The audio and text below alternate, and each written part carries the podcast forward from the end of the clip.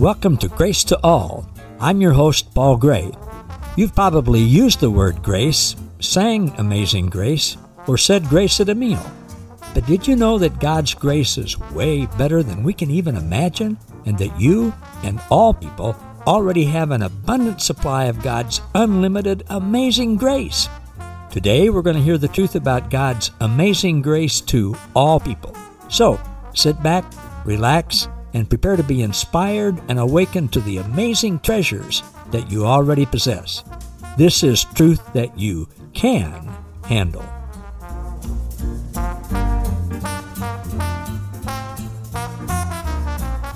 Hey, everybody. Welcome to another episode of Grace to All with Paul Gray. A couple of days before I recorded this talk with you all, I had a two hour medical procedure called Blue U. It's to get rid of skin cancer and precancerous cells. The medical provider took about 10 minutes to apply an application all over my face and my ears that immediately started burning. It was painful. That stayed on my face for two hours, continually burning, sort of like being in the hot sun with no sunscreen and no shade, no hat, for a couple of hours. It was really unpleasant, but it was tolerable. Then, after two hours, I sat with a U shaped enclosure around my head that had eight super high intensity fluorescent light bulbs baking my face for 17 minutes. I'd been warned, but the pain was way more intense than anything I'd ever felt except for foot and leg cramps. I have those. They're excruciating, but you know, you can get up out of bed and jump around a little bit and get them to go away. But not this. The first 10 minutes were almost unbearable. I, I was in torment. Not everybody keeps going. Some patients have to stop and discontinue the treatment. Then, even after it ends, after 17 minutes, it still hurts like having a really, really, really bad sunburn. You have to take pain medicine every four hours for a few days, treat it with a special cream that you keep refrigerated, and apply ice packs. That's just for the first two days. And then you have to wear this nice hat they give you, even if you go out just to get the mail. You avoid sunlight if at all possible. Even hot water while taking a shower hurts and you can't see it because I don't have my lights on today that I usually do for recording, but my face just looks awful. It's peeling all over and there are little things bubbling up and all of that kind of stuff. Now, while I'm not asking for sympathy for this at all, that's got a great point with it. While I was in the most painful part of the treatment, between the nurse asking me every couple of minutes if I was okay, I prayed. Not to ask God to take away the pain, but to show me what he wanted me to know in the midst of the pain. Want to know what he said? He said, Paul, this is only lasting for 17 minutes. I know it's almost intolerable. I want you to know, Paul, I would never, ever do this or anything like this or anything worse to any of my children to punish them let alone for all eternity. And the Lord said to me, Paul, this procedure has a purpose. It's restorative. It's not punitive. It's burning away the diseased places in your skin and making your skin whole again. Yeah, it's painful for a little while, but then it will all be whole again. And God said to me, that's like the process that people go through, as did the older brother in Luke chapter 15, when they resist believing that God is perfect love, perfect goodness, perfect grace. It's painful. It hurts. It seems like hell. But Papa said to me, But I'm with them, and I'm burning away all the impurities, and eventually they will be made whole again after they have, quote, passed through the fire, quote. Now that's a metaphor. 1 Corinthians 3:15, the Lord brought this verse to my mind where Paul says, "If any person's work is burned up under the test, he will suffer the loss of it all, though he himself will be saved, but only as one who has passed through fire. All right. How does that apply to forgiveness, which is what we've been talking about in this series? Well, I think that one of the main reasons that we sometimes don't want to forgive someone else is because we just don't think they deserve it. we think they deserve to be punished, even tortured. And we're going to do our part by torturing them by our unforgiveness, withholding forgiveness, withholding affection. Some of us have been taught the lie that those people deserve to burn, to suffer eternal conscious torment in hell. Mm, we've been taught that lie. And that's a result of mankind creating God in our own image. We think that God, like us, believes that certain people should be punished, even tortured by unforgiveness, even tortured forever, burned alive forever, because they don't believe the same way we do, didn't say the prayer like we did, weren't included in God's elect like we are, hadn't given up the fun things to be good church going Christians like we've given them up. Well, that mindset has a name hell. The older brother in Luke 15 was in the hell of his own making because he didn't think his brother deserved unconditional perfect love and grace. He didn't think he deserved forgiveness, didn't deserve restoration, didn't deserve inclusion into the family. He was angry. He was heated up. He was distraught because he judged the father as being too good, letting his brother off. He disowned him. He wouldn't even call him his brother. He thought the father deserved to punish the boy by keeping him out of the family because he thought the boy deserved punishment. Because the boy didn't do the good things the older brother did and didn't forsake having a good time to stay home and work on the farm. He was in hell, hell of his own making, because he didn't think his brother deserved forgiveness, and because, now this is extremely important, get this, he judged the Father, God, as not deserving his, the older boy's, forgiveness. He judged and condemned the Father, God, because he thought the Father was too lenient with his brother who'd been sowing wild oats and then came home. Sometimes we just don't want God to forgive certain people or certain types of people because we don't think they deserve it. Sometimes we recreate God in our own image and we say, well, God won't forgive those people because we don't want to forgive them. Then we see God actually forgiving and accepting and welcoming and including those people, and we can get mad like the older brother. God, through Jesus, made it absolutely clear that God is perfect love so perfect that he forgave everything in advance with us and with everyone. He wants us to live like we are forgiven, live like there's no issue whatsoever between us and God regarding forgiveness.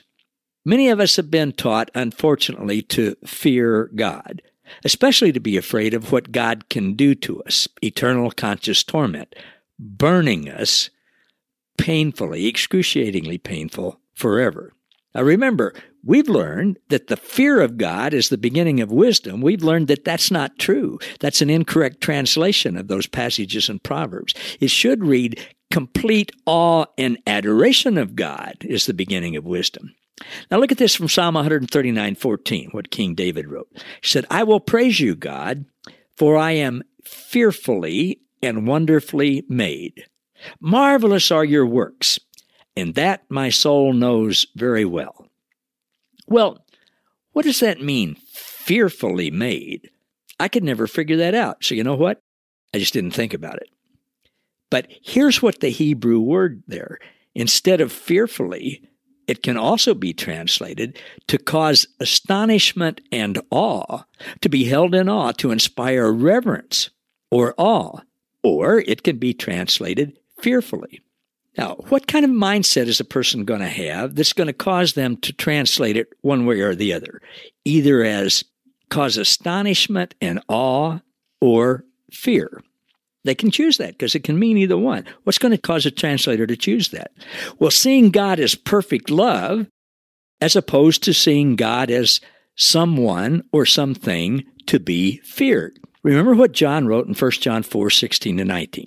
He said, We have come into an intimate experience with God's love, and we trust in the love that God has for us. God is love. Those who are living in love are living in God, and God lives through them. By living in God, love has been brought to its full expression in us so that we may fearlessly face the day of judgment. We don't have to worry about the day of judgment because all that Jesus now is, so are we in this world. Love never brings fear, for fear is always related to punishment. But love's perfection drives away the fear of punishment far from our hearts. Whoever walks constantly afraid of punishment has not received love's perfection. Our love for others is our grateful response to the love God first demonstrated to us. So, when a person's translating the original text of the Bible, in this case in Psalm 139:14, the Hebrew, the Hebrew word can be translated as fearfully made or mysteriously complex. Now that translator, what's going to cause them to choose one or another is whether or not they know and believe that God is perfect love. If they know that truth and believe that truth, they're going to translate it like this, like Brian Simmons does in the Passion Translation. I thank you, God, for making me so mysteriously complex. Everything you do is marvelously breathtaking. It simply amazes me to think about it, how thoroughly you know me, Lord. Now, I hope you can absolutely know and live with no fear whatsoever of God. Don't even think about yourself being fearfully made. That's not the right translation of the word. God wants us to live with no fear. And He does not want us to cause other people to fear us. That's our application today as we continue to talk about forgiveness. He doesn't ever want us to cause somebody else to fear us by wondering if we've forgiven them or not, if we like them or not, if we're okay with them today or not if we're going to hold it over their head or bring it up again that they've done something bad before, if we're going to walk on eggshells. No, he wants us to forgive others as he forgave us. Well, how did he do that? Paul tells us in Ephesians 4:32. Here's the amplified version. Be kind and helpful to one another, tender-hearted, compassionate, understanding, forgiving one another readily and freely, just as God in Christ also forgave you. Here's how Gene Peterson translates it in the message Make a clean break with all cutting, backbiting, profane talk. Be gentle with one another, sensitive. Forgive one another quickly and thoroughly, as God in Christ has forgiven you. The mirror says it this way Be inspired by kindness and compassion. Your forgiving one another when you might feel irritated and frustrated demonstrates the way God graciously treated us in Christ. So as we look at those different translations, how did God forgive us? Quickly, thoroughly, readily, freely, graciously, perfectly. Now, how can we forgive others in the same way? Well, we can't. You know that. Only Christ in us can. That's why he says, Forgive one another as God in Christ forgave you. We can't do it personally.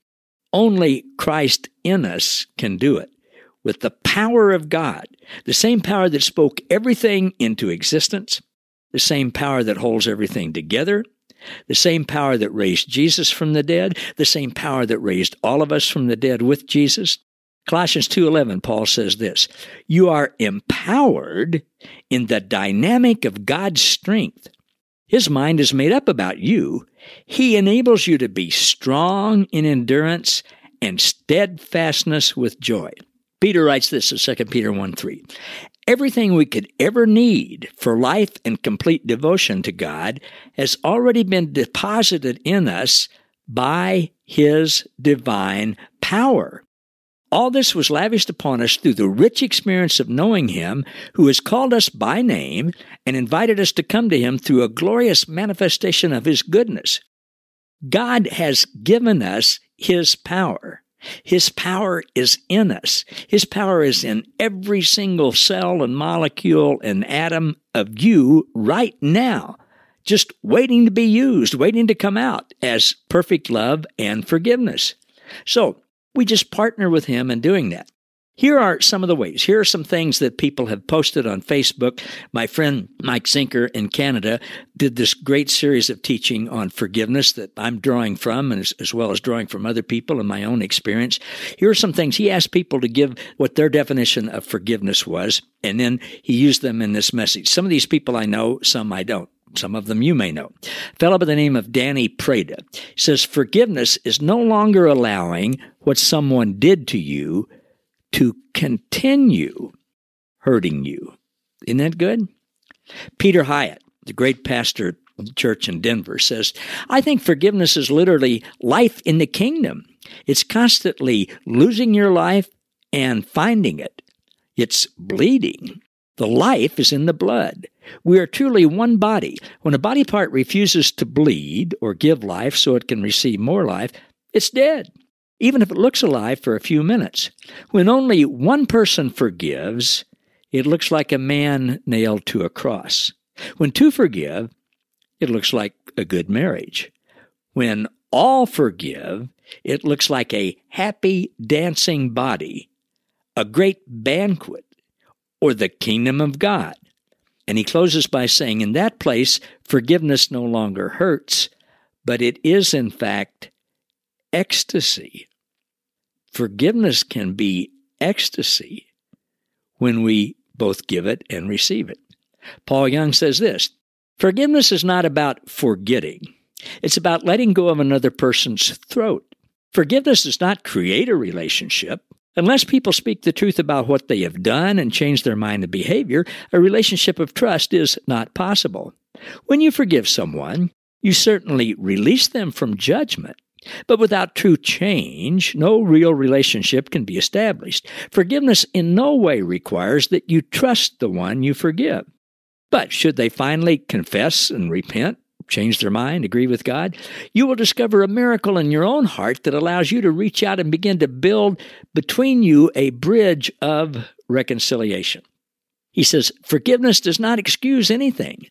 You may have to declare your forgiveness a hundred times in the first day and the second day, but the third day will be less, and each day after, until one day you will realize that you have forgiven completely. And then one day you will pray for his wholeness. And that's the situation with my face right now. Each day it hurts a little bit less and a little bit less and looks a little bit better. One day it will be completely well and whole. And that's the way forgiveness is with us and other people.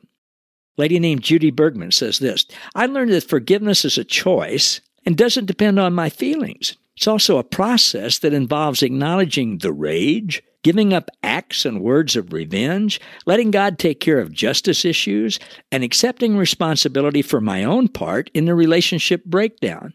It's not based on another person's actions or performance, nor is it the same as reconciling or ignoring repeated offenses.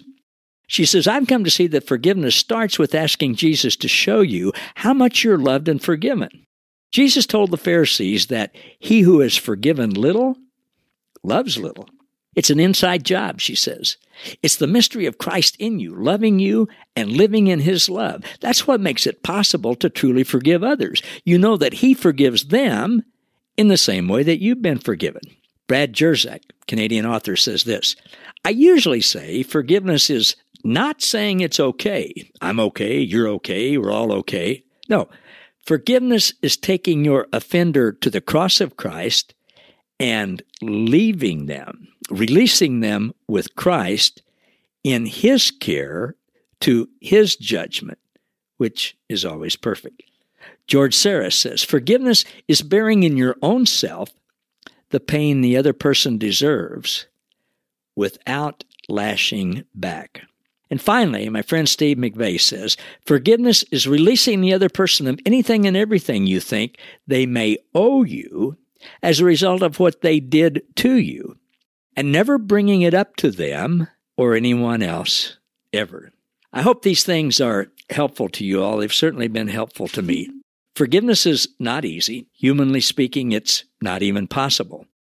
But knowing that God is perfect love, knowing that God, Father, Son, and Holy Spirit live in us, knowing that their divine power flows through us continually, knowing that their power enables us to do all things, that we can do all things through Christ, literally enables us to forgive others as God the Father in Christ forgave us.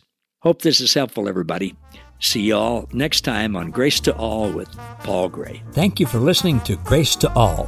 For more about us, how we can serve you, and our special guest, please visit www.gracewithpaulgray.com. Don't forget to subscribe to the podcast so that you never miss an episode and to join our Facebook group, Grace to All, where you'll be inspired and awakened to more truth that you can handle.